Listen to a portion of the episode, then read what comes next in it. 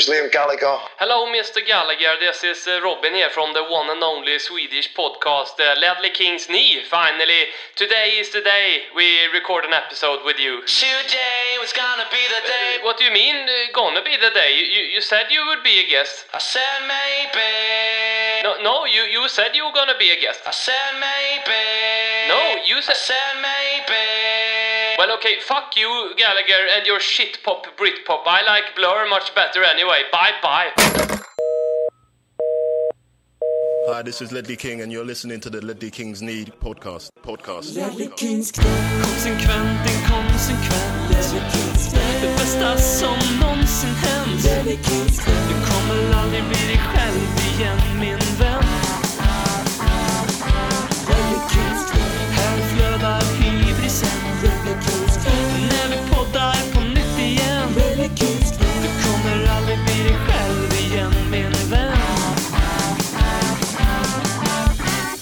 Varmt välkommen till den liljevita radioteatern om eh, champagnefotboll, aristokrati och eh, parkerade spelarbussar. Det här är allas vårt Ledley Kings knä. Robin heter jag och idag ska vi prata om eh, David mot Goliat, det goda mot det onda, eh, fotbollslag och spelare från de olika klyftorna i det polariserade Premier League-landskapet. Eh, BM skulle varit med, men ni känner ju honom, han kunde inte riktigt motstå det här med att hålla avstånd till Irland-Wales och har efter den matchen insjunknat. Eh, om det är av tristess eller om det är något annat som golvat honom, det vet vi inte, men det vi vet är att Matt Doherty dragit på sig corona. Eh, där. Kul! Eh, Men ni ska självklart inte behöva höra på mig i ett helt avsnitt. Vi är ju inte som Pep Guardiola eh, sa en gång, ett one-man team vid Ledley Kings knä, eh, utan jag har med mig en fin, fin gäst. Eh, Och den här gästen har jag hämtat längs med länsväg 108 mellan Svedala och Staffanstorp. Eh, Från en charmig liten by med bland annat ett thaikök. Eh, kan man hitta på deras Wikipedia. Från Sportexpressen och den älskvärda podcasten Kick and Rush så är jag stolt att kunna välkomna Petter Landén, hej! Hej, eh, tack så hemskt mycket. Eh, dels för att du orkat Google Mapsa var jag kommer ifrån. Såklart. dock svagt att inte ta pizzerian som ligger vägg i vägg med bilmekanikern. Eh, vi brukade skämta om att det var motorolja på pizzan. Eh, men eh, också om ni aristokraterna och goda och onda så får väl jag också säga att jag är typ republikan eller någonting då. Jag får kliva in med den energin känner jag. Ja, men det är bra. Lite motpol. Sådär. Mm. Det, när, man, när man skriver Klågerup, säger man så? Klågerup, Ja, klågrupp. ja. Så på Google, då kommer det upp en bild på ett träsk. Ja, alltså det, det kan ju bli blött. Det ligger liksom lite i en dalsänka så det regnar och sånt skit. Så, så varför det inte? Du sitter och dricker maté. Ja, Eh, det är jättekul tycker jag, för eh, det har ju vi pratat om i, i vårt poddläger om att vi borde, borde ta tag i och, och dricka själva. Kan, kan vi få en liten snabb recension? ja alltså eh, själva eh, smaken är väldigt likt te. Alltså generiskt te. Eh, man glömmer ju det eh, för att det har det här häftiga namnet mate och man ser det i händerna på Lionel Messi, Pablo Zabaleta, Kun Agüero och andra argentinare vi älskar. Säkert han Foyt. Ja, ja. Foyt dricker säkert. Ja, alltså, Ja. Lamela är en stor eh, maté. Jag skulle tro att maté, äh, Lamela är lite koffein-junkie så, till och med. Mm, men det känns ju som att det är det här eh, eh, fotbollsspelarna gör nu. Eh, rent allmänt, att argentinska intåget i... Eh, ah, man kan väl säga det i Premier League nu, för jag har sett så här Paul Pogba och de här har liksom eh, adopterat eh, matte. Och Daily Mirror har skrivit artiklar som eh, Hooked on new, something new mate, uh, try the new trend everyone, ja, bla, bla, bla, bla. Ehm, Men det är ju det är väldigt likt te. Eh, Helt vanligt te, eh, som generiskt svårsmakat. Eh, Liten koffeinkick är det. Ehm, Dock är det ju en, en fattig kusin hittills till, ehm, till kaffet. Det är det? Rent ja, men rent koffeinmässigt och sånt. Nu, nu är jag kaffedrickare av rang. Jag dricker starkt och mycket och sånt där.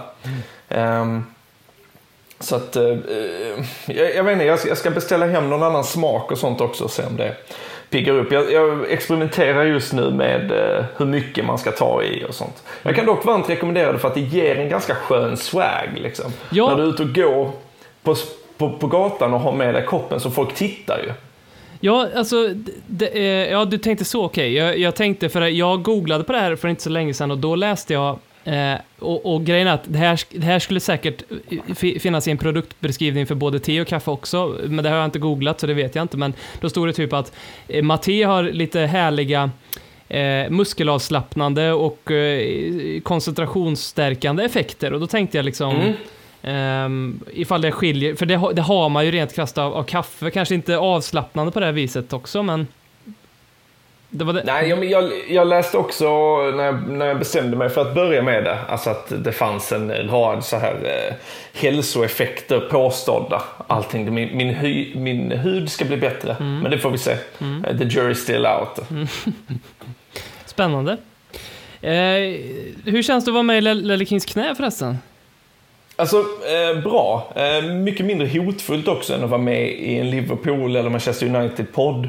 Eh, också, eh, det, det är mysigt att vara gäst. Jag, I Kick and Rush så, så får man ju i egenskap av, liksom, vad ska man säga, ordinarie medlem dra tyngre lass att så här, hitta på saker. När man Just är gäst det. så är det ju dels en ära att få vara med ehm, och dels så kan man få liksom följa med i strömmen lite var, eh, var, var programmet tar en. Mm. Eh, Men just eh, Spurs-podd känns liksom eh, mysigare. Ja. Mycket, mycket Det är mysigare. lika minerat. Eh, nej, nej, det blir inte... Alltså, Spurs-supportrar rent allmänt har ju ett eh, annat typ av distans till allting än eh, vad en Liverpool United Arsenal-supporter har. Mm. Skulle jag säga. Ja, men eh, vad, vad skönt att säga det. det klappar, eh, då klappar jag min självkänsla lite på ryggen.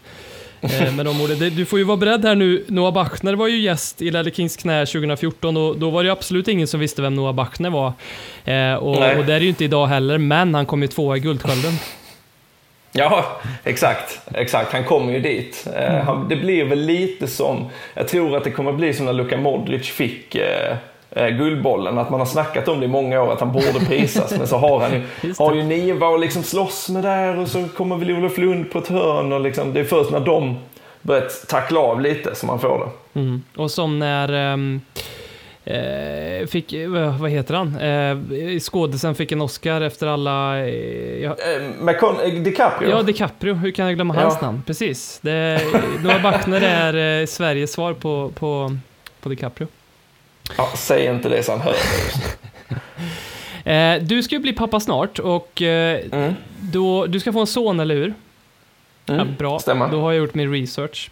Eh, för jag Ja. förstår att du har mycket att tänka på, eh, matédrickande och inreda barnrum och eh, poddar och sådär. Så att vi har ju då... Det är inrett. Jag jag ska visa, jag vet inte om eh, dina lyssnare om du tar bilder, men jag har fått en sån här alltså, apa från, med Citys logga Oj, från eh. Arsenal-supportern Malin Hägg. Oj, Faktiskt. det var ju fint. Sjukt nog. Kan du inte Ja. hålla upp den igen? Jag ska ta en printscreen här. Givetvis. Jättesöt ju. Ja, visst. Då eh, har du förberett. Ja, det, eh, för att det, det, det blir väldigt bra här, för vi har nämligen vi har ju tänkt på dig att du har mycket att tänka på, så du har ju säkert inte och din respektive hunnit tänka på det här med namnen. Eh, Så vi har ju då Nej. tagit fram tre förslag och så får du helt enkelt, ja, men säga vilken du tycker passar bäst. Och det har lite city-koppling här då, givetvis. Givetvis. Ehm, och det var bra också att du skulle få en pojk då, för det hade varit lite, det hade ju gått såklart med, med, med en tjej också, men... Mm. eh, men det första... För att vara lite mer kreativ kanske. Ja, men precis. Eh, Det första förslaget det kommer från den här gamla vindsnabba supertalangen som studerade lite bokföring vid sidan av eh, karriären. Det tycker jag liksom kan vara ganska inspirerande att ha som namngiv. Och det är ju Nedum och Noah. Alltså Mm. Nedum är ju inte ett helt vanligt namn. Nej, alltså där kan man ju dessutom ta med hela hans namn, Shinedum. Eh, som är Det är ju helt otroligt bättre. att du sitter på den kunskapen. Ja, men det, jag, jag rekommenderar dig varmt att eh, läsa ikapp på det nya bråket mellan honom och Joey Barton. Alltså? Som har blossat upp. Eh, det är väldigt så här, eh, League 2-igt, eh, småaktigt. Sådär. Men eh, Nedum eller Shinedum, eh, ett bra shout, men jag vill höra de Ja, andra innan jag... Shindrum, ja. Eh, Den andra är ju också ett dubbelnamn då. Eh, För det andra förslaget kommer från den gamla paraguayanska superanfallaren framröstad till den sexigaste spelaren i fotbolls-VM 2006. Tre mål på 20 matcher för Manchester City. Rocky Santa Cruz, då blir det ju Rocky Mm. Santa Landén då tänker jag. Ja, det är ju väldigt bra. Det är det ju verkligen. Eh, Det, ja, det som är med. Rocky är att det kan bli lite white trash, för folk kommer tro att han heter Rocky, som liksom CKY. Men då kan ju du liksom, Mm. Ja, nej, det här är, jag dricker maté, det här är QUE. Exakt. Exakt, det passar ju min nya sydamerikanska livsstil. Mm. Eh, och det är också, jag är ju liksom från den skånska landsbygden så att de tror att jag skulle döpa mitt barn till Rocky går ju också i, det går i samklang med eh, min bakgrund. Ja, det får man ju säga. Ja, men den är stark för men då har vi den sista här och den här tycker jag är stark. Det här är en spelare som inte har spelat i City, eh, men han var nära att göra så under tiden Roberto Okej. Mancini, Mancini var tränare. Eh, Då fanns det rykten. Eh, Men han, han är aktuell ändå, eh, för att han nyligen har tagit lite, lite fina ställningstaganden faktiskt, och det är ju amerikanen, Landon Donovan. Och det är ju kul för då tänker jag att det blir Landon Landén. Ja. Ja, det är ju klart den svaga City. Skulle du ta någon amerikan skulle du tagit Damarcus Beasley som faktiskt spelade i City. För Damarcus. Landén hade jag ju inte Damarcus tvekat på. Lundén, ja. Ja, ja, men eh, faktum är att med min nya eh, mattedrickande så är det ju Roque Santalandén som är klart närmast till hands. Ja men fint, då säger vi grattis till eh, Rocky Santa Landén och eh, om det är någon som någon gång undrar över namngivning så är det ju bara att hänvisa till den här podden. Exakt. Ehm, vi... ehm, som, som Tottenham-supporter så har man ju en typ av... eh, vad ska man säga? Be careful for what you wish for-känsla när det kommer till att ens klubb ska bli uppköpt. Eh, Mm. På det ena sättet så undrar man om klubbkänslan kommer vara kvar i, i klubben vars filosofi då kommer bli mer präglad åt att bara värva spelare. Och någonstans tänker man att ja, men då kommer alla spelarna bara vara där på grund av att det är där man får högst lön. Och sen så finns ju också det här lilla eh, med ja, men Lex Newcastle ehm, och också till viss del lite Lex City. Man, man kan bli rädd för vem man får som ägare. Det kan ju bli en Mike Ashley, det kan ju bli en diktator, Mm. det kan ju bli en oligark eller som det blev för City första vändan, en för detta premiärminister om jag inte minns fel. Jo, visst. Med, med alla de här um, nidbilderna som finns kring att hålla på City, vi måste ju kolla, jag skulle vilja dyka ner lite grann hur det är att hålla på dem. Mm. Men, men hur länge har du hållit på City först och främst? Ja, i... Ja, vad fan blir det nu? 20... Ja, 20 år. Ja, så då är det i alla fall säga. innan City blev det City är idag kan man säga då. Ja, det var väldigt annorlunda City eh, när jag började heja på dem. Ja, verkligen. Eh, hur är det, hur, hur har liksom resan varit som City-supporter? Från att vara, alltså jag kan ju tänka mig i början att det måste varit lite charmigt när du kunde slänga ur dig att du håller på City och nu kanske det är liksom en sån grej som det känns som att nu får jag hugg när jag säger att jag håller på City. Ja, ja, ja men verkligen. Eh, alltså, det är, ju, det är ju konstigt det där, för man väljer, eller jag i alla fall kan inte säga att man väljer bara så här 100% att nu väljer att hålla på detta laget. Nej. Utan, alltså, känslor funkar ju inte så, utan man, man hamnar någonstans liksom, av en slump eller av tillfälligheter och allting. Liksom. Eh, och liksom där i början så, det är ju lite så att ju, det fin, du skulle säkert kunna göra någon slags formel av det. Att ju, ju sopigare lag, desto mer charmad blir man. Om man är lagd, i alla fall som jag är. För jag, alltså, det fanns någonting jävligt härligt i så här Paulo Wanshop på topp. Han var inte bra, Paulo Wanshop. Det var han inte. Elga Costa Rica? kliv- Nej, vad är det? Ja, jo, Costa- Costa Rican var han. Alltså City hade ju ett tag då ett, alltså en sån här, alltså, vad ska man kalla det? Alltså paradis striker duo med Costa Ricanen Paulo Wanshop och eh, var han från Bahamas? Sean Goater. Den borde jag ta. Ja. Eh, Mm. Men eh, alltså, det- var ju liksom jävligt härligt och när de gick upp i, i Premier League igen eh, och liksom värvade in Anelka och sen kom liksom killar som Peter Schmeichel dit och sånt. Det, var ju, det fanns ju någonting med det laget som var så fruktansvärt charmigt. De var ju bedrövliga, men det var ju omöjligt att inte älska dem för mig. Jag minns ju de där Eh. jojo-åren som ni hade. När var det? Var det slutet 90, början 20? När, det, när ni bara gick upp och ner hela tiden? Ja, precis. Slutet 90 är ju eh, där det är på väg att sluta riktigt illa. De kvalar neråt till tvåan liksom och räddas av Paul Dickov eh, precis i slutet. Och sen så går de upp i ganska hög fart sen under Kevin Keegan när de gör över 100 mål i eh, Championship och kliver upp till... Hur fan blir det? Är det 01-02 då? Borde det vara. Eh, och så sista året på Main Road 02-03. Ja, precis. Mm. Eh, och sen så kommer ju Shinawatra, Taksin Shinawatra, thailändaren som köper City.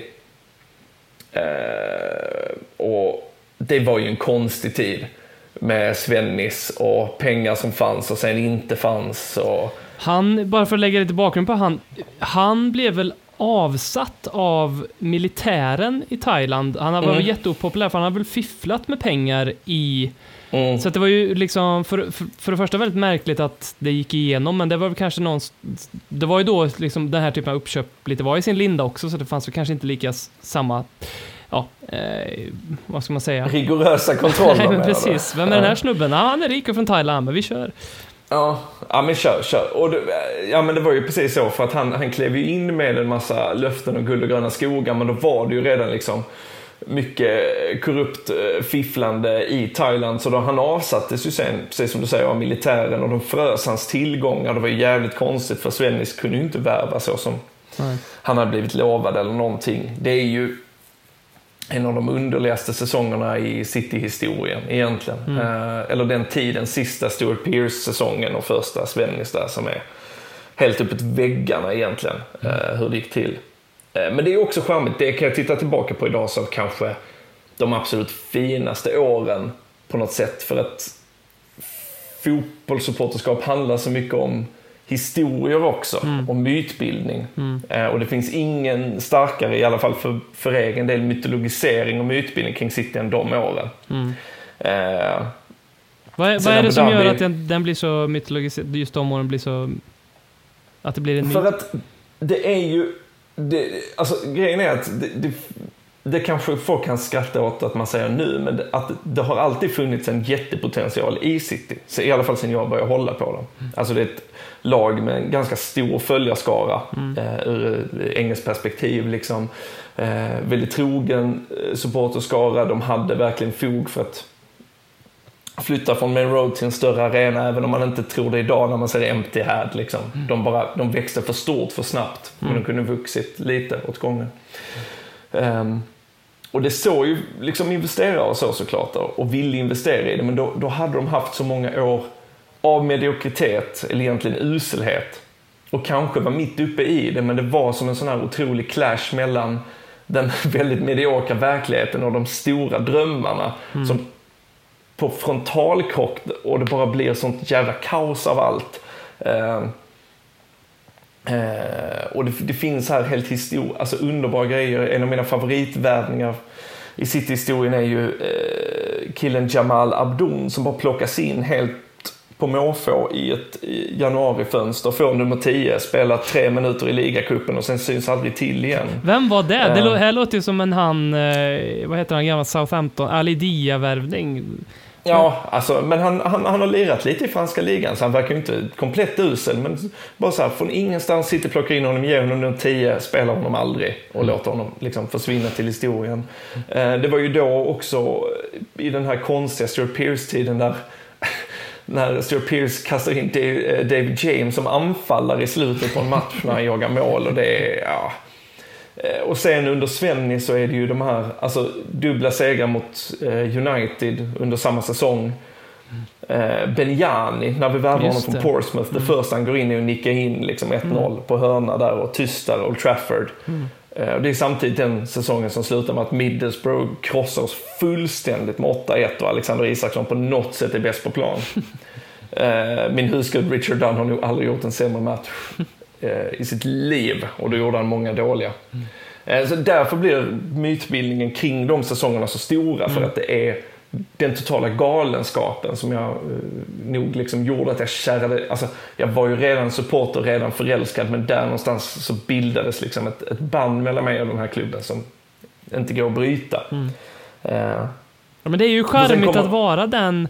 Det är ju charmigt att vara High Chaparral-klubben lite grann. Ehm, där, Mm. där inte allt är ordning, utan det är liksom... Där en, man kan göra en sån här värvning och där eh, eh, man kan st- kasta upp David James på topp och liksom man, man har ingen... Alltså jag tänker ju, när du säger det här så försöker jag tänka, har Tottenham haft några sån här eh, år. Och det kan man definitivt argumentera för. Jag vet inte varför jag tänker på det spontant, men jag tänker på Tim Sherwood-eran lite som en sån Ja, tid. Där det var så här, vad gör han som manager och vad gör han som manager? För det var så här, okej, Nasser Chadli och Christian Eriksen är centrala innermittfältare. Alltså, det var så mycket, det var sådana där beslut verkligen. Och Mm. man, man kände verkligen att hade han fått mer tid, vilket man ju ändå förstod att han inte skulle få, men så hade det, ja, det ena efter det andra verkligen kunnat hända. Eh, Ja, alltså jag, jag kan ju tycka att det finns delar i Tottenhams historia liksom under Harry, Redknapp som är så jävla konstigt för att Tottenham har ett på pappret ganska liksom bra lag men en tränare som är, alltså, borde höra hemma i ett museum. Liksom. Ja, ja. Eh, Det finns en rolig clash där också. Gör det. Eh, Men sen kommer Abu Dhabi och då förändras mycket. Ingen var ju liksom, ingen gick ju på en när det var liksom Taksin Shinawatra. Eh, detta blir konstigt. Robinho-köpet, liksom, han stals under framför näsan på Chelsea och sånt. Det, det stack ju i folks ögon såklart, ekonomisk doping som det är. Eh, men det är lite som jag sa, det, det är liksom bandet var ju där. Alltså man, man kan jag skulle inte, hur mycket jag än skulle vilja, kunna byta klubb. På något Nej, sätt. nej. Eh, och sen, jag ska säga, jag hade nog inte en särskilt kritisk blick när de tog över. Eh, jag tänkte att, ja, alltså min första tanke var, ja, ja, de, de, det blir ett år, två, precis som, eh, som Shinawatra. Mm. Eh, men sen så trummade det på och sen, alltså, det är svårt. Man, man kan ju såklart ur någon slags objektivitet faktiskt ifrågasätta Citys Premier League-titlar sen Abu Dhabi tog över. Fråga om ekonomisk doping och fusk och, och allting.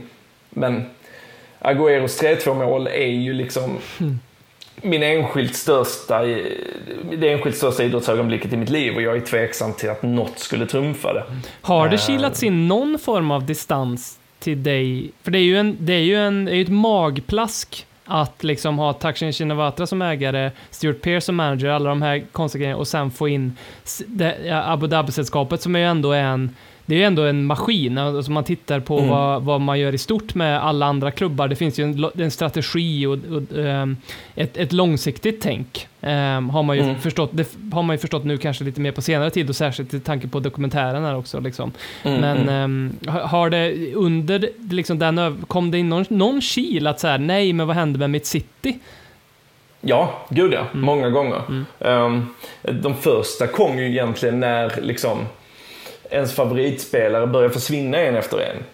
Just det. När man insåg att ja, men Sean Wright Phillips, som jag håller otroligt kär, liksom, Mm. han, han, eh, han håller liksom inte längre Mm. i det här nya laget. Och det, det var ju en första ehm, eh, identitetskris någonstans. Liksom. För att det har ju förändrats i grunden. City är ju egentligen ett lite, lite så här härligt eh, losergäng, lite no, noisy neighbors, eh, som Sir Alex Ferguson kallade dem. Det var ju ett epitet som man tog till sig så jävla mycket. Fan vad man gillar att vara Alltså stora, fruktansvärda, hemska Manchester Uniteds noisy neighbor. Liksom. De som förstörde för dem. Och de senaste åren så är ju liksom, trots att United hade ett väldigt bra år mot City förra säsongen, så är det ju, nu är maktbalansen skiftad.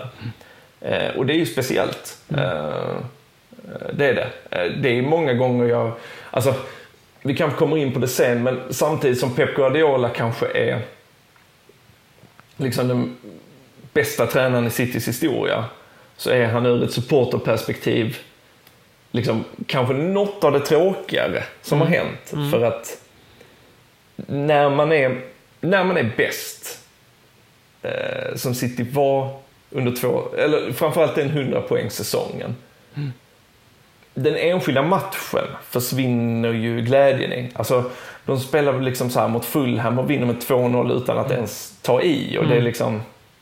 Det var något nytt att jag aldrig, jag hade aldrig tittat på City på det sättet innan Guardiola kom. Det, det, det var exakt vad jag kände när jag såg dokumentären. ehm, och som jag knappt vill i, Tot- i Tottenhams ehm, Mm. eh, också kallar för dokumentär. Det är ju mer en eh, dokusåpa eller vad ska man kalla det för. Ja. För det, är liksom, det finns ju inget, för det var så bekvämt och särskilt när City det var det så här, åh nej, vi vann inte med 5-0 den här matchen. Det blev en Mm. uddamålsseger bara. Man tänkte, men vad fan, det finns inget problem här liksom. Nej, Eh, nej, nej, nej. Mm. Ja, vi, Eh, vi, vi, mm. Vi ska komma in på... Nej, på jag, hade inte så mycket mer att säga. Ja. Men ehm, eh, Rasmus har skickat oss en bra fråga här. Han undrar om eh, oljeshejkarna är värt det efter så många år av uselhet. Alltså, det är ju tveeggat, det är det. Alltså, jag, jag kan, hur tråkigt det än är eller dåligt det kanske låter, jag kan inte svara ja eller nej. Eh, för att eh, jag kan säga ja och nej. Eh, för att nej, alltså jag hade ju hellre sett att City på, på ärligare väg eller så hade jobbat sig upp till att slåss i topp och liksom göra en Leicester-aktig eh, resa. Vilket jag tror att potentialen hade funnits till med, med kloka beslut. Liksom. Ehm, och, och, och sådär. Sam, samtidigt, det är, det är ju också gött att fira seriesegrar. det, är, det är ju det, det är gött att, att se Agüero trycka in 3-2. Det är gött att liksom... Det var fruktansvärt eh, härligt när, de, när City slog eh, Brighton, vad blir det nu för två säsonger sedan och, och knep första platsen en poäng före Liverpool. Hela, den, hela den våren är liksom, alltså kompanis raket mot Leicester är Mm, också, det. är liksom, på tal om mytologisering och sånt, inte fan tänker jag på Abu Dhabi-gänget och deras grymheter mot folk där. Det, det, det är jag inte förmögen till. Det jag ser är liksom en av mina absoluta favoritspelare genom alla tider ta ett fruktansvärt korkat beslut, gå emot all form av taktik och dunka från distans och så gör han så. Eh, så att, ja, då är det ju värt det. Det tycker jag är väldigt eh, en fin summering på den diskussionen, att fotbollen på något sätt eh, behåller sin värdighet eh, i, i, trots att man är ägd av det man är. Eh, för alltså, i, om, en, om 5, 10, 15 år eh, så kanske de flesta ägarsituationerna ser ut precis som Citys och då, då kommer inte det, för nu, nu är det ju för att det sticker ut lite grann, kanske. Eh, men, och sen att just att man tillåts fira fira de där sakerna. Det, vi har alltid den här diskussionen i den här podden för att jag har alltid sett det så när, jag kommer ihåg när, när, Liverpool hade Suarez. Det var liksom en av de Mm. så här, hur kan man stå bakom honom? Det var som, jag, jag, jag förstod inte det där. Eh, Så här, han, han, han, kastar ut sig rasistiska saker, han biter spelare, han fuskar i VM-slutspelet. Hur kan man, och så kan man stå där och veva flaggor. Och det är väl den här, liksom, det här man väljer att vara lite blind för vissa saker. Och det, vi har ju sånt i Tottenham också som jag inte kan se när folk liksom hackar på Dele Alli eller Harry Kane eller så, här, så här, men hur kan ni tycka så liksom? Ehm, men då, då är det ändå skönt att du har lite distans till det och också kan se eh, problemen med, med, med Abu Dhabi. Ja, gud ja. Alltså, jag har ju varit en av de som faktiskt propagerat för att eh, de ska stängas av från Champions League och, och allting. För att det, det, det, är den, det är det sättet jag ser att City skulle kunna gå igenom en, en, en, ren, alltså en rening. Att de skulle få, liksom, ja, men de får ett straff, de tar det, de zonar det och så kan man gå vidare. Eh, Du skrev när vi eh, hörde om det här avsnittet en sak och det är... eh, Jag har funderat mycket på vad jag stör mig på City, inte minst i förhållande till Spurs. Är finns det någonting där Mm. vä- värt att utveckla? Ja, ja men det, det kan vi faktiskt ta upp för jag tänkte på det eh, lite när jag skulle vara med här och eh, nu, du har ju tagit upp det också eh, med de här två dokumentärerna då som eh, lagen har eh, varit med i. Men egentligen sedan Pep klev in så har antalet likable personer, spelare och ledare i City minskat drastiskt. Alltså, och det är kanske en utveckling som jag så här, oroas över för att alltså, det var i mina ögon väldigt svårt att tycka illa om en sån som Vincent Kompany. Ja, ja. ja men det är ju det även för, som Eh. Tottenham-supporter. Ja, Alltså, ja men det är det jag menar. Alltså, nu, nu, nu pratar vi liksom bara rent likable personer. Eh, Pep har ju liksom sitt sätt att spela och sitt sätt att göra som eh, som gör att det finns mindre plats för excentrikerna. Jag tror man måste passa in väldigt mycket i Peps mall för att funka i hans spel. Eh, och jag, jag, jag, kan ju se, jag, jag kan ju sakna alla de här liksom, eh, galna eh, karaktärerna som fanns i City innan, Alex Kolarov, absolut inte världens bästa fotbollsspelare men en väldigt älskvärd galning. Nicolas Otamendi som har ägnat, alltså som har tatuerat in tre HBO-serier på sin rygg. Alltså vem gör det? Vem är så dum i huvudet? Men det är ju älskvärd galenskap som, som jag tycker om att ha. Alltså så här, jag har alltid varit ett jättefan av de här enfant terriblesen, eller man ska säga, Anelka, Nasri, eh, Balotelli. Alltså ge mig den typen av personlighet. Joe Hart som håller på med någon sån här konstig polynesisk tatueringsritual också. Bara så här stora områden med svarta tjocka streck av bläck. Varför? Alltså det är vet sån inte. konstig grej att göra för att han gör ju precis som alla andra fotbollsspelare när det blir eh, sommar. Då åker han till Ibiza. Ibiza. Alltså det måste ju Mm. vara det mest smärtsamma man kan ha på en arm i gassande sol. En helt kolsvart tatuering. Det är så huvudlöst. Va? Men vi- visst blir, man, visst blir man nyfiken, mycket mer nyfiken än så här. Alltså, jag, jag tycker så här. Alltså jag gillar honom som spelare, Bernardo Silva, men han är inte så här särskilt likeable så. Liksom. Det är ingen så här, man, man känner den här starka pulserande kärleken till. Nej. Det finns ingen galenskap. Nej, alltså det som är kvar nu egentligen eh, Agüero har ju fortfarande en sån här älskvärd galenskap i sig. Sitter och eh, spelar Fifa på Twitch och sågar sig själv för att han är för långsam i spelet. Liksom. Men det är ju, Benjamin Mendy är ju inte kul, till exempel. Han är ju utstuderad, bara likesjagare. Men däremot Tottenham har ju liksom fortfarande Men, väldigt men vi likeable bara, alltså, i, i, Kyle Walker då? Swingersfest Kyle Walker. Han är väl lite Ja, galen? Ja, fast inte på ett likeable sätt. Nej. Han är lite Alltså, dum det- på ett dumt sätt.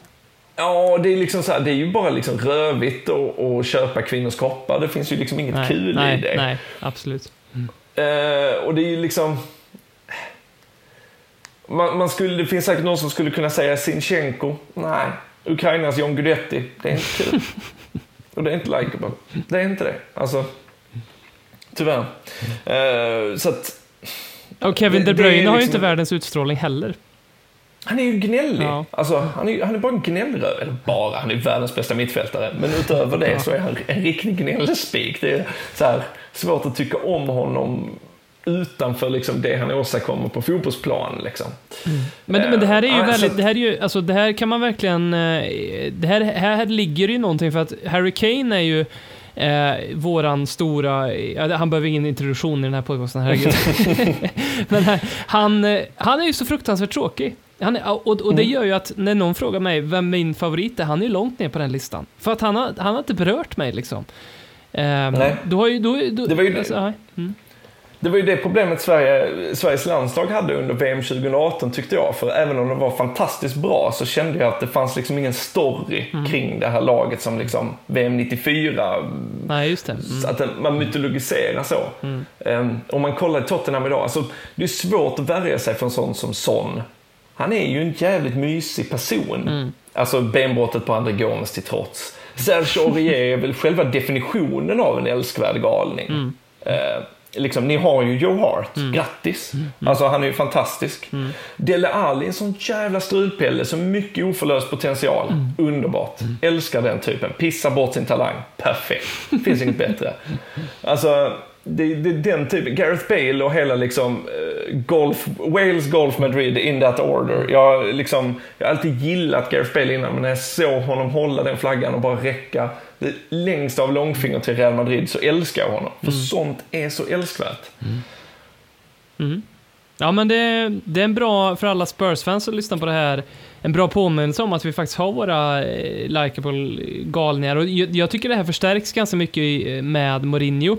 Eh, han är ju en På tal om älskvärda galningar. Ja, men faktiskt. precis. Han, och han är ju en sån där som jag har ungefär samma relation med till, som med, med mig själv. Liksom. Jag gillar vissa delar och jag gillar inte andra delar. Eh, men med honom så är det ju, finns det ju han har ju, innan Tottenham så var ju inte han en person som jag kanske gillade särskilt mycket, men när man har fått studera honom på så mycket nä närmare avstånd så, så inser man ju att det finns, alltså jag älskar den här Instagram-posten han gör idag till exempel, när han Ja, bara ironiserar över kul. hela landslagsuppehållet. Och det är svårt att inte, han glider ju bara in i hjärtat oavsett om jag spänner emot eller inte.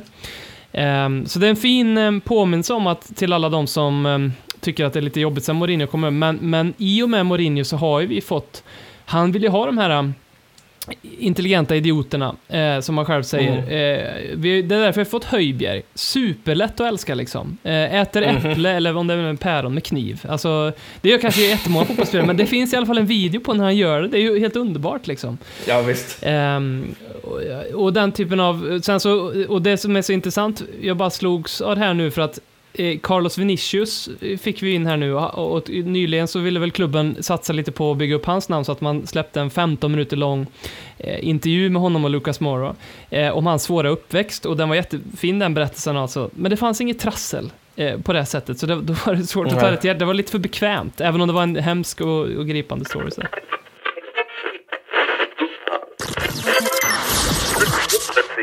Du lyssnar på Ledley Kings knä. Billigare än terapi, roligare än knark. Eh, vi ska prata om lite minnesvärda Tottenham-matcher. Eh, Tottenham-Manchester City. Vad, vad är det första som du tänker på då? Den första matchen jag tänkte på är liksom den första, liksom, det första mötet med Spurs som jag kan komma ihåg. Eh, att, alltså, där jag kan komma ihåg en specifik match. Och det är FA-cupen eh, 2004. Jag vet inte om det säger det. Jo, någonting. är det 3-4 matchen eller? Ja, Mm. mm. Eh, Tottenham leder med 3-0 i halvtid och eh, City kommer in till andra halvlek med en man mindre och lyckas vända och vinna med 4-3. Och Ehm. dessutom så, Nicolas Anelka går av skadad. Mm. Och, så Joe, Joey Barton är det väl som får rött. Det han får två, Ja, två gula får han. Eh, Ja, alltså han får det första för någon tackling eller någonting. Sen snackar han ju sig till det andra gula på väg ut från plan, vilket är underbart Joey Barton-beteende. Eh, och som du säger, Nicola Anelka eh, eh, kliver av och in kommer John Macken som dessutom är den som är skyldig för det här omspelet för att han missade ett jätteläge i första. Eh, och det är, dels så är det ju liksom en comeback, en comeback som är så helt, helt, helt vansinnig. Eh, sen är det ju, eh, liksom, om man är liksom lite nostalgiskt lagd, helt underbara liksom, startuppställningar med Ledley King givetvis, eh, Christian Sige som är mål för Tottenham. Alltså eh, anfallsparet Robbie Keane och Helder Postiga.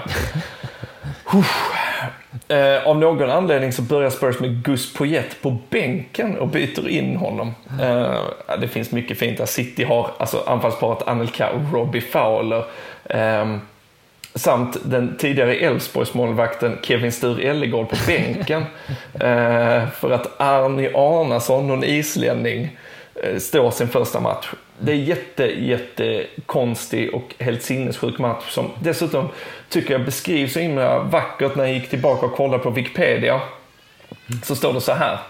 The match was played between two of English more notable clubs at a time when they were both experiencing lengthy periods of relative mediocrity. Det är helt otroligt.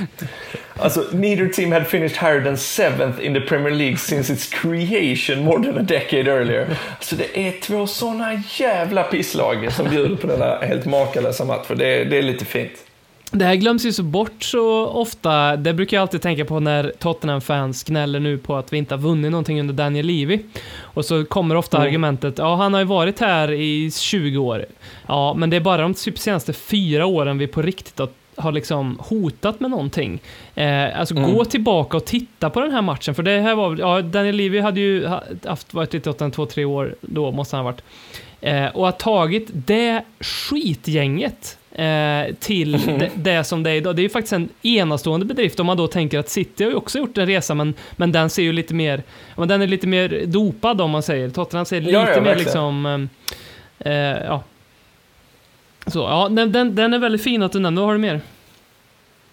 Eh, alltså, det, nästa som jag tänkte på egentligen eh, är ju, ska vi se, jag har det nedskrivet på telefonen, är ju ehm, den här, eh, om det är Peter Crouch-matchen när, när han gör målet som tar Spurs till Champions League.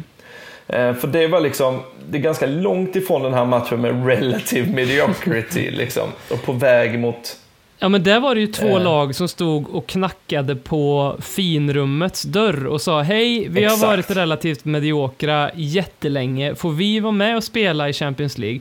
Ja, men det får ni absolut göra, men vem, vi har bara plats för en av er, vem är det som, Mm. som vill komma in? Ja, men vi, av, ni, får, ni får spela om det. Ehm, Mm, exakt, och det, det blir ju så perfekt, den dramaturgin. Eh, och eh, jag kommer ihåg den fruktansvärda nerven i den matchen alltså, och hur förbannad jag var när Peter Crouch nickar in. Visst är det nick? Eller bara Ja, minns det är en snett? retur. Eh, jag kommer inte ihåg vem som stod för City, om det kan ha varit Giv. Nej, det var det inte, såklart. Nej, jag kommer inte ihåg vem det, det är. Det är en målvakt som gör en ganska, ett ganska dåligt ingripande och typ eh, tapp, Mm. tappar ut bollen till, till Crouch som bara nickar in den. Undrar om det är Van der Waart som skjuter eller någonting.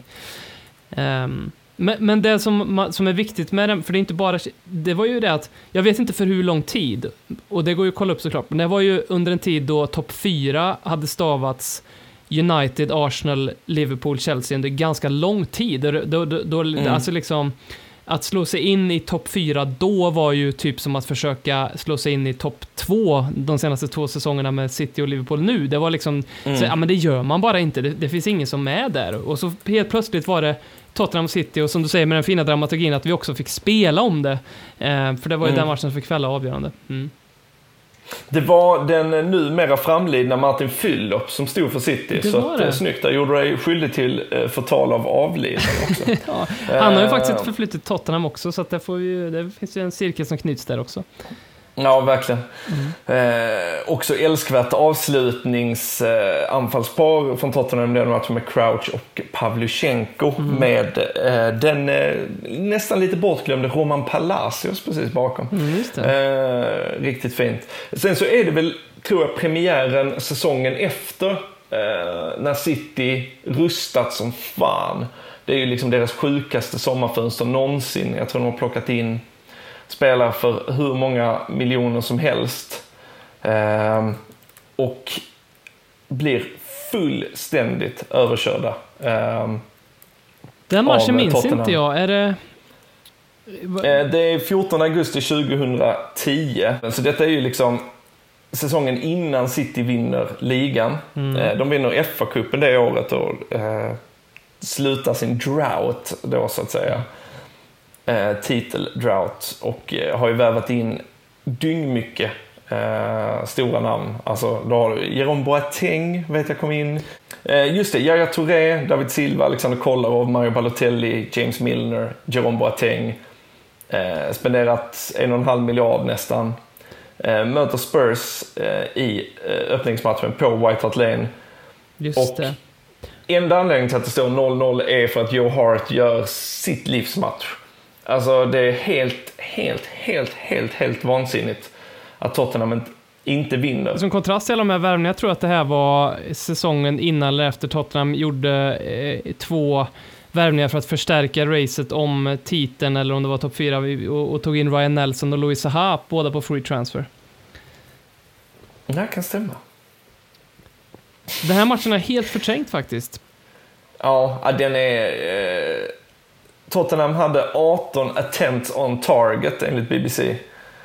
Eh, det är... Joe Hart har precis kommit tillbaka då också från att vara utlånad till Birmingham tror jag. Eh, och ja, det är alltså City... Eh, City startar ju ändå med så här David Silva, Carlos Tevez, Yahya Touré, Nigel de Jong, Gareth Barry, eh, kompani och Kolo Touré som mittbackar. Och den gamla Eh. Jo på bänken också. Ja, precis. Och Adebayor. Ja.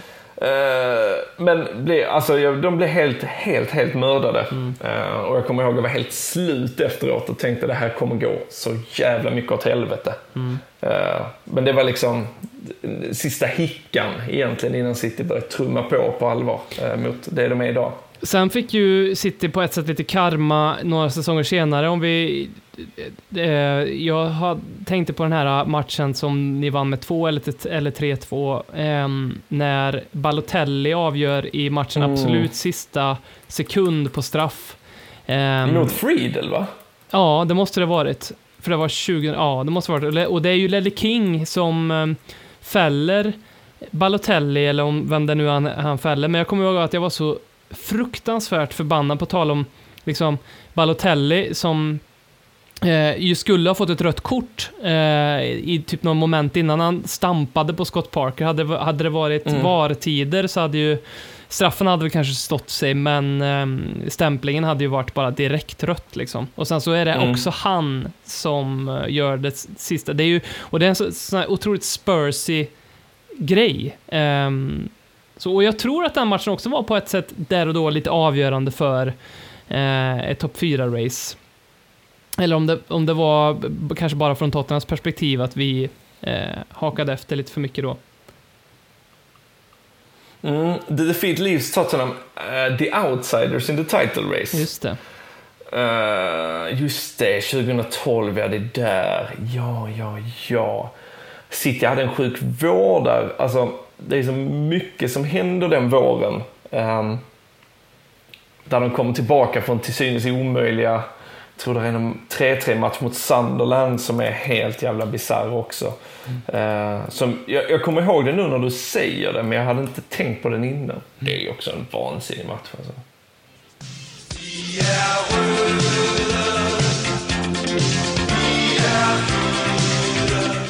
Hej, mitt namn är Christian Eriksson. Jag är sieben och halvfjerds år gammal och jag spelar på bänken i Inter Milan.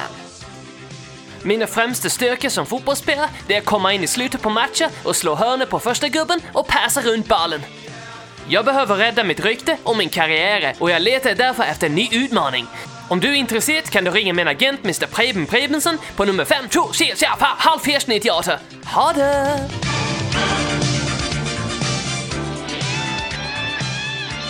Fått en ganska bra fråga från eh, Berbatovs baby som undrar vilka Spurs-spelare du genom åren hatat eh, och sen också vilka Spurs-spelare genom åren som du önskat till City. Mm. Alltså, det finns ju rent så här, alltså vad ska man säga, eh, skickliga, duktiga spelare. Alltså Prime Gareth Bale har väl alla önskat sig eh, till sitt lag egentligen. Eh, Jag kan säga Son nu har jag tänkt många gånger hur otroligt väl jag tror han skulle funka i Peps lagbygge. Eh, Jag tror han skulle vara perfekt på att underkasta sig eh, en roll eh, och utföra den med eh, millimeterprecision. För det ser man honom göra i Tottenham och har gjort ganska många år. Han gillar att underkasta sig, det eh, är på något sätt i hans DNA. Ja, onekligen. Eh, Men hata, alltså grejen är att det var ju rätt person Balotelli stämplar för Scott Parker har väl alltid varit en röv eller? Jaså? Jag har aldrig varit särskilt förtjust i Scott Parker. Eh, Eric Dyer är ju inte heller, alltså jag vet inte vad han är. Alltså han är mest typ en klump som tar upp yta. Eh, liksom en kon med mänskligt ansikte. eh, jag ogillade, fan hette han irländska högerbacken, Steven Carr. Steven, oh, den otippad. Ja, men det kan jag ändå förstå, för han hade lite sådär uh, unlikable appearance. Jag älskade Ja. ju honom, för han var ju så jädra bra. Han var ju aldrig skadad, var så jäkla pålitlig. Ja. Ja men Irlands Danny Mills var han lite. Eh, Otroligt svår att älska. Ehm, sen ska jag, eh, jag har alltid varit förtjust i eh, vassa tyska vänsterfötter, så Christian Ziege tidigare nämnd. Eh, vi hade ju i City Mikael Tarnat där ett tag också, samma lite samma eh, position och så, men Christian Ziege körde ju ett tag mohikanfrillan, vilket såklart Ja, också är läckert. eftersträvansvärt. Ja, Mm. Så där någonstans stannar jag eh, faktiskt. Vi, fråga på typ samma ämne från Marcus Tapper, eh, som Mm. undrar vilka tre Arsenal-spelare som du skulle ta till City startelva och vad fan då för? Ja, eh, eh, Kieran Tierney, City har ju bara Joao Ja. Cancelo som vänsterback eh, och han är ju inte vänsterback. Så Tierney hade nog funkat rätt bra. Eh, Bukayo Saka, för det hade Pe- eh, Pep gjort något riktigt bra med till slut tror jag. Eh, och sen, liksom, sen säger jag då Mustafi för att liksom se Arsenal-fansens min när Pep gör honom till en slags Otamendi. alltså en riktigt dålig försvarare som man får att funka. Det skulle vara obetalbart. Det fanns ju en gång i tiden en näringskedja som, ehm, där City var på toppen och där Arsenal bara liksom, ja men här har ni Sami Nasri och här har ni Emanuel Adebayor och här har ni Gael Mm. Clichy och det, det var liksom en efter en. Jag vet inte om det säger... Bakary Sagna. Ja, verkligen. Och, och, och fler därtill. Jag vet inte om det är talande för någon av klubbarna, men, men den finns ju inte riktigt längre. Det känns inte riktigt som att City kom, skulle leta i Arsenal-leden efter nästa liksom, vänsterback. Möjligtvis Tierney då, men eh, Mm. ja. Nej, Jag vet, alltså jag vet inte om det är att det rent allmänt i ligan har blivit mycket mer, eh, vad ska man säga, lagen under topp 4 har ju fått mycket mer pengar av de nya tv-avtalen. De är inte lika, de behöver inte riktigt sälja till ligarivaler på samma sätt längre.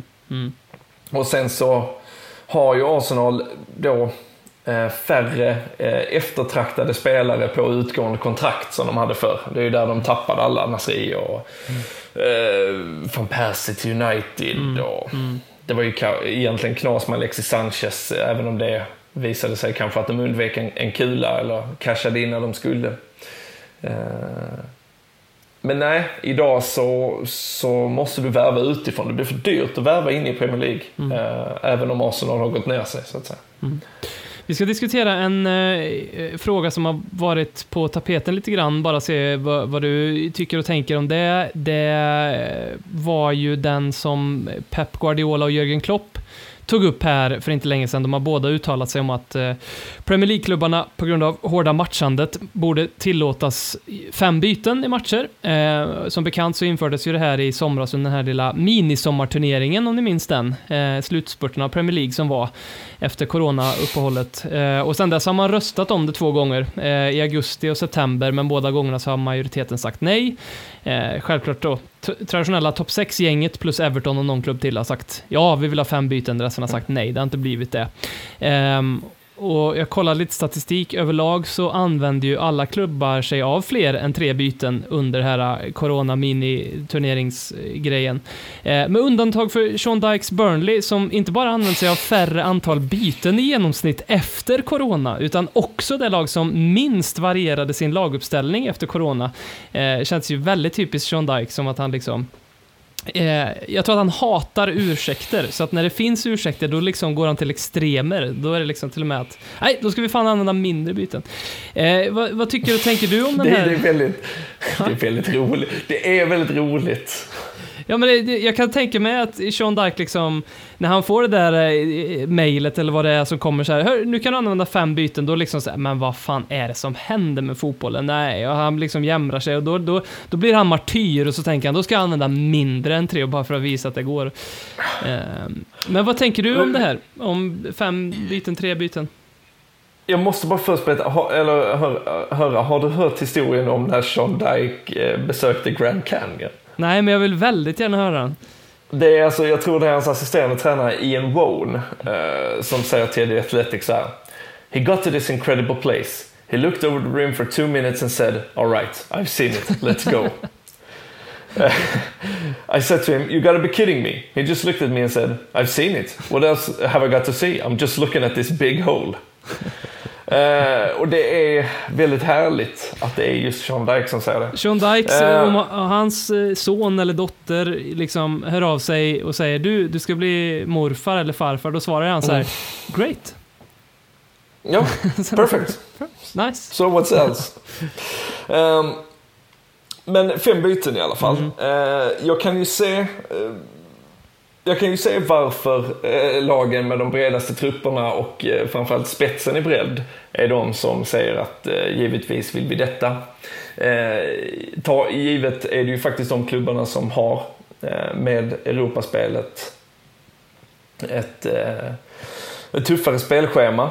Eh, men att de vill använda det i Premier League handlar ju om att de vill hålla kvar den fördel de har gentemot sina konkurrenter. Såklart att alltså, det, finns, det är ingen slump att det är just de här klubbarna eh, som vill det, att det är just Pep Guardiola, Jürgen Klopp och Ole Gunnar Solskär som som klagar på tajt matchande och eh, januari eller eh, december spelschemat liksom. Det är ju, de, de, de vet ju att det är där man kan tappa serieledningar och hade det varit mer som på kontinenten hade det varit mer smooth sailing för dem för de hade kunnat använda sina bästa spelare. Ehm, så att jag, jag, däremot så tycker jag så här att, jag, jag, framför allt under corona tycker jag att det ska vara fem byten, för jag tycker man ser på spelarna eh, att det är många som inte har, får, får ordentligt med vila.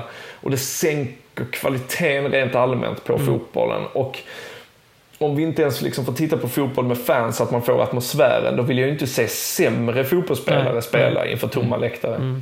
Eh, Så att av den anledningen tycker jag i alla fall liksom under rådande omständigheter så håll kvar fem, fem bytena för att spelarna inte ska liksom köra ihjäl sig. Eh, sen skulle jag kunna se dem fortsätta, eh, men om vi pratar ur Premier League-perspektiv, kanske med eh, specifika regler. Alltså du får göra tre va- vanliga byten. Sen får du lov att göra två byten till, men då ska det vara U21-spelare till exempel. Eh, så att, ja men gör dina fem byten, men eh, eh, minst två av dem måste vara under 21. Eh, Det skulle jag kunna se som en, eh, en, eh, ett incitament för att de Premier League-klubbarna skulle våga ge fler unga spelare chansen. Samt eh, eh, att man skulle kunna hålla fler bra spelare fräscha. Ja, men väl rutet. Vi, har, vi, är nog, vi är nog eniga i den att eh, alltså alla saker som ger ekonomisk eh, tyngd, också sportslig tyngd på det sättet, som, som en sån regel skulle göra efter corona är väl eh, kanske att avstå. Eh, Pep. Eh, jag såg ett rykte, det går fram och tillbaka här, men på tal om Pep. Eh, jag såg ett rykte igår om att han eventuellt skulle få förlängt till 2025. Ehm, Det finns lite ett narrativ som snurrar här nu om att Pep är passé, att, att laget inte längre vill spela för han. Running Man skrev på vår Twitter att han får lite Pochettino-vibbar av Pep, att känslan är att slutet är nära. Eh, Vi måste ju vädra honom här lite också. Är det så att slutet är nära, eller har han mer att ge? Ehm, jag har faktiskt lite samma känsla också. Eh, han är ju inne på det sista året på sitt kontrakt. Um, Peppe är inte någon som stannar. Det har vi sett tidigare i hans karriär, utan han söker ju sig till, till, ehm, till nya klubbar och nya jaktmarker eller vad man ska kalla det. Ehm, det, har ju, det tisslas ju tasslas om att City ganska hårt går på Julian Nagelsmann eh, och uppvaktar honom och det är ingen slump. Ehm, City planerar ganska tydligt tycker jag för ett liv efter Pep Guardiola. Pep Guardiola tycker jag planerar för ett liv efter Manchester City. Eh, Jag skulle kunna se en fortsättning om han känner, alltså till exempel om de skulle plocka in Messi eh, och han kör ett år till liksom och ska vinna Champions League med Messi i City. Det skulle jag kunna se som en sån grej eller att på något sätt så kommer de överens om att eh, ja, men stanna, stanna liksom en, en säsong till eh, och gör det här. Ta, gör ett sista krafttag mot Champions League. Du ska få vad du vill i sommar. Liksom. Och sen går de vidare. Det blir som alla såna här uh. kriminalthrillers någonsin säger, ja men det är bara ett sista jobb. Eh, ingenting Ja, kan gå exakt. fel älskling. Jag åker till Buenos Aires nu och gör det här. Exakt. One last hit. Ja. Ehm, men eh, så att det, det, jag, jag har lite samma känsla. Sen att spelarna inte skulle vilja spela för honom, det tror jag inte. Eh, jag tror att alltså, det är ju spelare som under Pep tagit liksom kliv från att vara riktigt bra till att vara absolut liksom världsklass. Alltså Kevin De Bruyne gick ut nyligen och pratade om att han pratar om att förlänga sitt kontrakt och trivs jättebra i klubben. Jag tror han trivs jättebra med Pep som tränare. Eh, jag tror Sterling gör det också. Eh, jag, jag kan inte säga att det är någon riktigt i liksom åtminstone i elvan med inroteringar som är särskilt missnöjd nu sen Sané lämnade. Um, så jag tror inte att det är någon sån här eh, eh, det kanske jag får äta upp när han väl har lämnat och The Athletic skriver om eh, sprickorna i omklädningsrummet som de gjorde med, med Pochettino. Men jag, jag får inte de vibbarna. Däremot så, så får jag vibbarna att det finns en osäkerhet för det är många som undrar var, var är City på väg eller var är Pep på väg? Eh, det har jag. Ja men, eh, alltså, om man säger så här då, vad- i, i, från ditt perspektiv, har Pep lyckats i City? Ja. Inte 100% utan Champions League-titeln, nej. Nej. Ehm, för att man skulle kunna säga, ja, alltså inget Premier League-lag har varit så överlägset eh, poängmässigt eh, som City. Vad Liverpool kanske hade blivit utan corona, det, det får vi bara spekulera om. Eh, Klopps Liverpool är också ett fruktansvärt bra lag. Men City 17-18 är kanske så överlägset man kan tänka sig att se ett Premier League-lag eh, liksom, faktiskt vara. Och det finns ju någonting i det, att liksom pusha gränsen för vad, hur bra man kan vara över, över ett ligaspel. Men sett till de pengarna som har plöjts in, eh, sett till alla chanser han fått och liksom kastat bort dem själv. Det har ju inte varit yttre omständigheter, eh, förutom att Fernando Llorente får spela med händerna som har stoppat City från, eh, från att nå framgång i Champions League. Så, eh, skämt Eller att åsido, Balotelli liksom- sparkar sönder Scott Parker på mittplan. Ja, släpp den nu. Eh, men eh, nej, nej, alltså jag, jag tror faktiskt för att det skulle vara 100% mission accomplished så skulle det behövas en eh, Champions League-titel. Jag tror inte att Pep kommer få ett bättre läge än det han fick nu i somras när han eh, kastade bort det mot Lyon. Jag, jag tror på allvar att City hade kunnat fixa det där. eh, För att i en match kan man slå Bayern München. Mm. Eh, Även det Bayern München hade City kunnat slå. Eh, Men det, det, det är klassisk Pep-galenskap att kasta bort det som man gjorde mot Lyon. Det är ju sjukt hur man... Vad fartblind man blir eh, av i modern fotboll med alla tränarbyten och så. För att nu när han har suttit den tiden han har gjort så, så känns det som att bara för att han inte har den där Champions League-titeln eh, så, så, så som, som supporter för Tottenham här nu så, så känns det ju så som eh, Running Man beskriver att, att vi går bara och väntar på att Pep ska sticka och att det, det känns bara som en mörk grå kofta som ligger över Pep på något vis. Och det är ju oftast mörka, Alltså den mörka han grå alltid koftor. har. Ja. ja. ja. Eh, vi ska börja avrunda här. Eh, och vi ska göra med ett segment vi kallar för att vi skrattar åt topp 6. Let's laugh at the top six. They are really shit.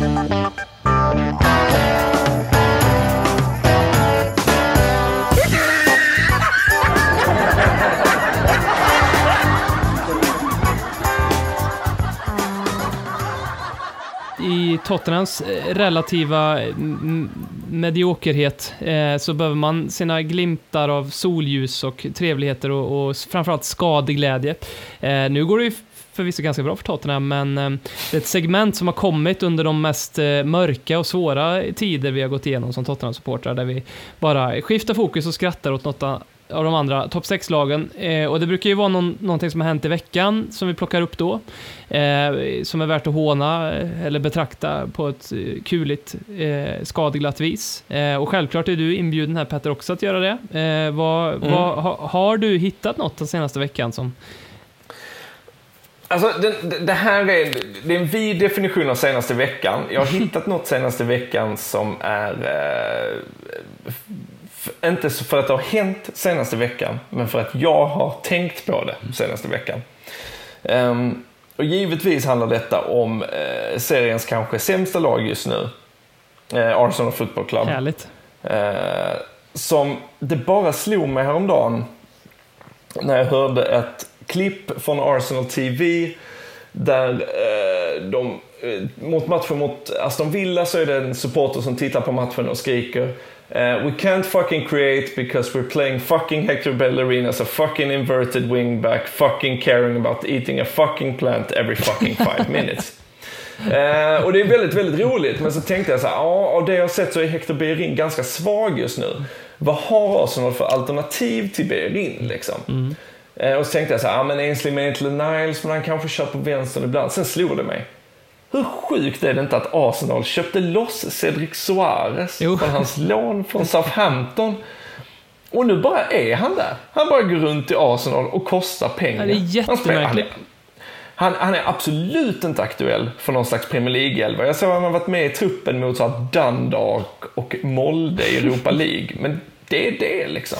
Vad gör han? Alltså det tycker jag man kan skratta åt för att det måste ju vara något av det sämsta affären liksom som finns. Vad ska de med honom till? Ja, du, du vet ju inte vilka ljuva melodier du spelar i den här Tottenham-podden när det är så här, men det är ju det här som vi ofta återvänder till att Arsenal faktiskt är totalt urusla just nu på den här typen. Och det är så sjukt att de har, för ett tag så var ju faktiskt Eh, det, det, var svårt att håna Arsenal för att det bara ploppade upp liksom Fabregas och det, det, såna där typer av spelare som... Visst, Mm. de hämtade dem när de var 13, 14, 15 år eller något sånt där, men, men de, det som är, de hade ju det här eh, citatet “We don't buy superstars, we make them” och faktiskt så stämde ju det så otroligt bra eh, under en viss period hos Arsenal. Ja, när Wenger var som absolut bäst på det där, ja. Definitivt. Alltså de var jättebra, bara kom upp en, det var liksom, de- deras generationsväxling var fenomenal och nu sitter de med Cedric Suarez och världens bäst betalda eh, Fortnite-spelare i Özil och Aubameyang som bara liksom har fått sitt, såhär, sitt, sin pensionsfallskärm. Eh, och Pablo Mari, vad hände där? Alltså det är så många. Det är också en bra fråga. Va, va, vem är han? Nicolas Pepe-affären i sig är ju, alltså, vi har ju kört ganska hårt om han och det är klart det finns lite kvalitet där, men affären är ju helt sjuk. Eh, Ja, men alltså i PP så kan man i alla fall vara ursäktad för att så här, men vi satsade allt på rött och det hamnar Ja, på svart. ja, ja. Alltså, men Cedric Suarez är ju bara att gå ifrån eh, liksom, eh, bordet och bara så lägga pengar i någon annan persons ficka och låta den spela. Liksom. Alltså, väldigt haltande kasinoreferens, jag ber om ursäkt för det. är bra. Den är bra. Jag, eh, alltså jag hittade en sak i veckan som jag måste bara... Jag, jag har tänkt mycket på det här med Liverpools eh, skadamaraton och jag vill inte skratta åt det för det är ju såklart eh, eh, osportsligt att göra. Eh, de har ju haft en hel sjuk månad här nu med skador. Men en grej som som, eh, Joe Gomez skadade sig när han var på landslagsuppdrag med England. Eh, och nu ska då Liverpool få eh, ersättning, eh, player compensation fee, 80 000 pund resten av säsongen eh, för att kompensera för den här skadan. Eh, och, och, och bara det sig, då gick ju alla mina alarmklockor igång så här. Det här är så jävla typiskt Liverpool. Eh, ja men du vet, så här, eh, petition to eh, spela om eh, matchen mot Real Madrid för att Sergio Ramos borde fått ett rött kort. Det är så typiskt dem att liksom så här, nej, okej, gå med ska, då ska vi ha två miljoner eh, av Fifa för att, för att han skadas på landslagsuppdrag. Sen tänkte jag så här, nej men Fan, det här kanske är någonting som jag missat. Det kanske händer hela tiden och det är ju ganska rimlig tanke att okej, en spelare är på landslagsuppdrag, han skadar sig, lång, lång, lång skada också. Eh, det är klart att det behöver finnas någon form av mm, förmildrande omständighet. Ja, men de har väl försäkring, tänker man? Ja, men jag hittar Mm. ingen annan eh, sån här historia, förutom när Steven Gerrard skadade sig på ett landslagsuppdrag för ett gäng år sedan och var borta två månader. Då fick eh, Liverpool också ersättning eh, av Mm. Fifa. Så det, grejen är att det luktar lite det här Liverpool-syndromet att hur har Fifa mage att ta ut våra lan- spelare i ett lands... Och dessutom skadar de också. Nej, här ska vi ha pengar för. Ja, nej, det, det... Jag vet inte, det är svårt att eh, skratta för att man blir ju trött också. Exakt. Verkligen. Um, och det, och det, för det, det spär ju på det här narrativet som det liksom, det finns ett uns i det att Liverpool har fått väldigt mycket var eh, mot sig den här säsongen och många tycker så, ja men rätt åt er. Och så kommer det här också. Eh, och jag tycker man får skratta åt det. Um, vi ska avsluta med någon sista bra lyssnarfråga här. Vi fick ju en, se, kanske satte det på pottan här, men Elias undrar vilken Oasis-låt som bäst sammanfattar Manchester City. Mm, alltså, det sätter inte mig riktigt på pottan, Jag ska ju säga att jag som eh, nybliven 18-åring tatuerade in två Oasis eh, lå- låttitlar på armen. Eh, Och sen så satt du här och och hackade på Otamendis HBO-serier på... på... Ja, men det är ändå skillnad att Ja, täcka är så- hela sin rygg Ja. och bara täcka lite. Ja, det är skillnad. Det- Det, det- vill jag ändå säga. ja. Och jag, jag, var, jag var 18 år Ja. och två dagar och åkte till Trelleborg och gjorde detta. Jag var ju sinnesförvirrad, ganska tydligt. Nicolas Otamendi är en välavlönad argentinsk fotbollsspelare. Eh, eh, men... Eh, My Big Mouth tänkte jag väldigt mycket på. Eh, jag tror det är från Beer Now-plattan. Eh, för att den är, alltså det är framförallt, eh, alltså My Big Mouth ändå för att man liksom är, är stor i, i käften eh, och allting såklart. Men det är en textrad som går ehm, eh, Round this town you cease to be and that's what you're getting for sleeping with the enemy. Eh, och att det är kanske där City kommer hamna efter att ha eh, liksom eh, slått sig ihop med Abu Dhabi-regimen så flyttas de sen från Manchester till eh, och blir Abu Dhabi Citizens. eh, Sleeping with Liksom. the enemy. Det är liksom den här klamydian som ligger och hädrar om några år när det blir... Ja, exakt, exakt. Men jag hade ju lite tid över idag så att jag kollade också. Eh, jag vet inte om du är... Jag, jag är inte jätte... Eh, det är klart att jag lyssnar på Oasis, liksom. Jag är inte född under en sten, men jag, det finns en låt som heter Where did it all go wrong? Jag vet inte om det Mm. säger dig någonting. Eh, men jag såg den på Spotify, den titeln, så tänkte jag så här, här kan vara något. Så då gick jag in och så sökte jag upp texten på den. Eh, och då, en av de första verserna, om det inte till och med är första versen, eh, går så här. Do you keep the receipts for the friends that you buy? And ain't it bittersweet? You're only just getting by. Mm. Finns något? Det är väldigt snyggt. Ja, definitivt. Eh, problemet är från den riktigt usla plattan Standing on the Shoulders of Giants. Jag tänkte inte ens på den. Eh, men eh, den, den skulle definitivt kunna vara någonting. Eh, vi ska sätta punkt här för den här dryga timmen eh, med eh, Petter. Vi har ju inte berört matchen på söndag och det tycker jag är väldigt härligt att vi inte har gjort för att eh, det finns så mycket andra tidlösa saker att prata om och kanske återvända till i någon annan podd. Men bara kort, vad känner du inför den? Eh, jag känner mig hyggligt positiv eh, ändå. Eh, Det känns som att City har till slut eh, fått ordning på sitt försvarsspel. Eh, Ruben Diaz ser ut att faktiskt vara en, en legit, riktigt bra mittback. Amerik Laporte tillbaka. Eh, Kyle Walker, förutom att han fällde Sadio Mané som en jag, jag förstår inte, nu ska det sägas att City ska så här, be, alltså att Roy Keane ska be om ursäkt för att han kallar Kyle Walker en idiot. Man måste ju få kalla för en spade för en spade. Eh, liksom. Eh, Men liksom backfyran med Joao Cancelo som vänsterback och, och Ederson i mål. Det är första gången egentligen sedan 17-18 känns försvaret ganska solitt och det tror jag att man kan bygga på. Um, Agüero skadad, eller?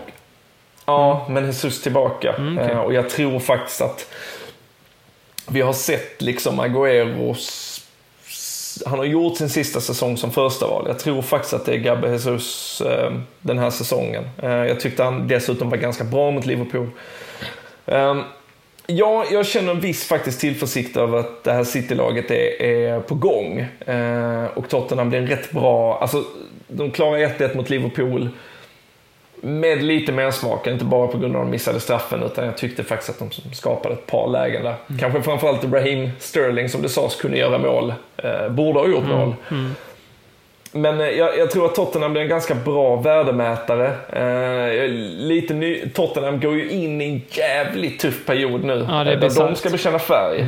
Eh, så att jag tror att Tottenham, Tottenham skulle må väldigt bra av ett positivt resultat mot City, men jag, jag är lite tveksam. Jag tror, jag tror det kan... eh, Jag tror det kan börja vack eller eh, krackelera lite kring Spurs nu faktiskt. Ja, särskilt för att vi satte oss lite på pottan med att vi förlorade mot Royal Antwerp i Europa League.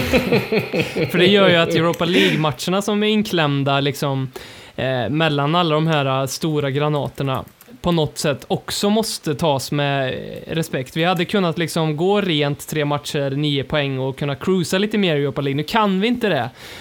Um, och det kommer kunna ställa till det. Sen så ska jag säga att jag, om det är någonting där jag uh, under Mourinhos tid i Tottenham, där jag har känt mig lite extra lugn, så är det bisarrt nog inför möten med de traditionella storlagen, för att det känns som att han tar sig an de matcherna med så otroligt mycket mer, eh, så mycket mer utstuderat bara. Eh, alltså, det, när vi spelar mot Brighton, West Brom och Burnley och man ser vad som händer och men vad fan är planen?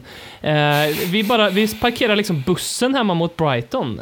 Alltså vad är det vi, och borta mot West Brom liksom? Två lag vi bara ska köra över egentligen.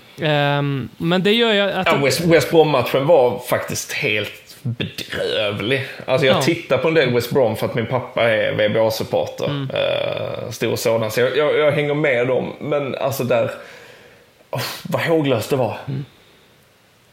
Ja, ja visst. Och, det, och det, så har det sett ut mot de lagen. Och det, och, och, men den typen av matchbild tenderar att funka lite mer mot lag som är lite mer on the front foot, så att säga, när man eh, kan eh, ja, men slå tillbaka på kontringar eller så. Eh, men å andra sidan kan det lika gärna vara, okej, vi har parkerat bussen, eh, det står 3-0 efter 11 minuter, och då kan man också känna sig, men vad i helvete gör vi nu då? Mm.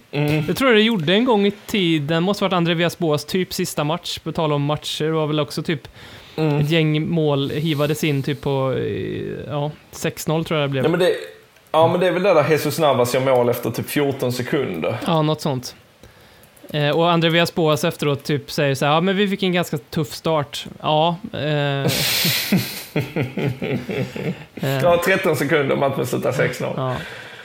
Eh, så, så kan jag verkligen se för mig att det blir. Ehm, och sen så... Nej, det blir en spännande drabbning. Eh, men tack så jättemycket för att du varit med i Ledkings knä, Petter. Det var väl kul eh, det här, tycker jag. Ja, jag med. Tack så hemskt mycket för att jag fick vara med. Eh, och fortsätt håll uppe.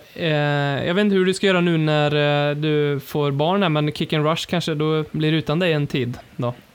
Mm. Ja, men det, det kan vi breaka nu, att vi har lite så här tema och specialavsnitt och sånt planerade under min eh, frånvaro. Men eh, jag kommer tillbaka 2021 starkare och mer poddsugen än någonsin. Kul, kul. Lycka till med allting då, Tack så hemskt mycket. så hörs vi. Det gör vi. Hej. Hej! Konsekvent, inkonsekvent Det bästa som någonsin hänt kommer aldrig bli dig själv igen min vän. Här flödar hybrisen.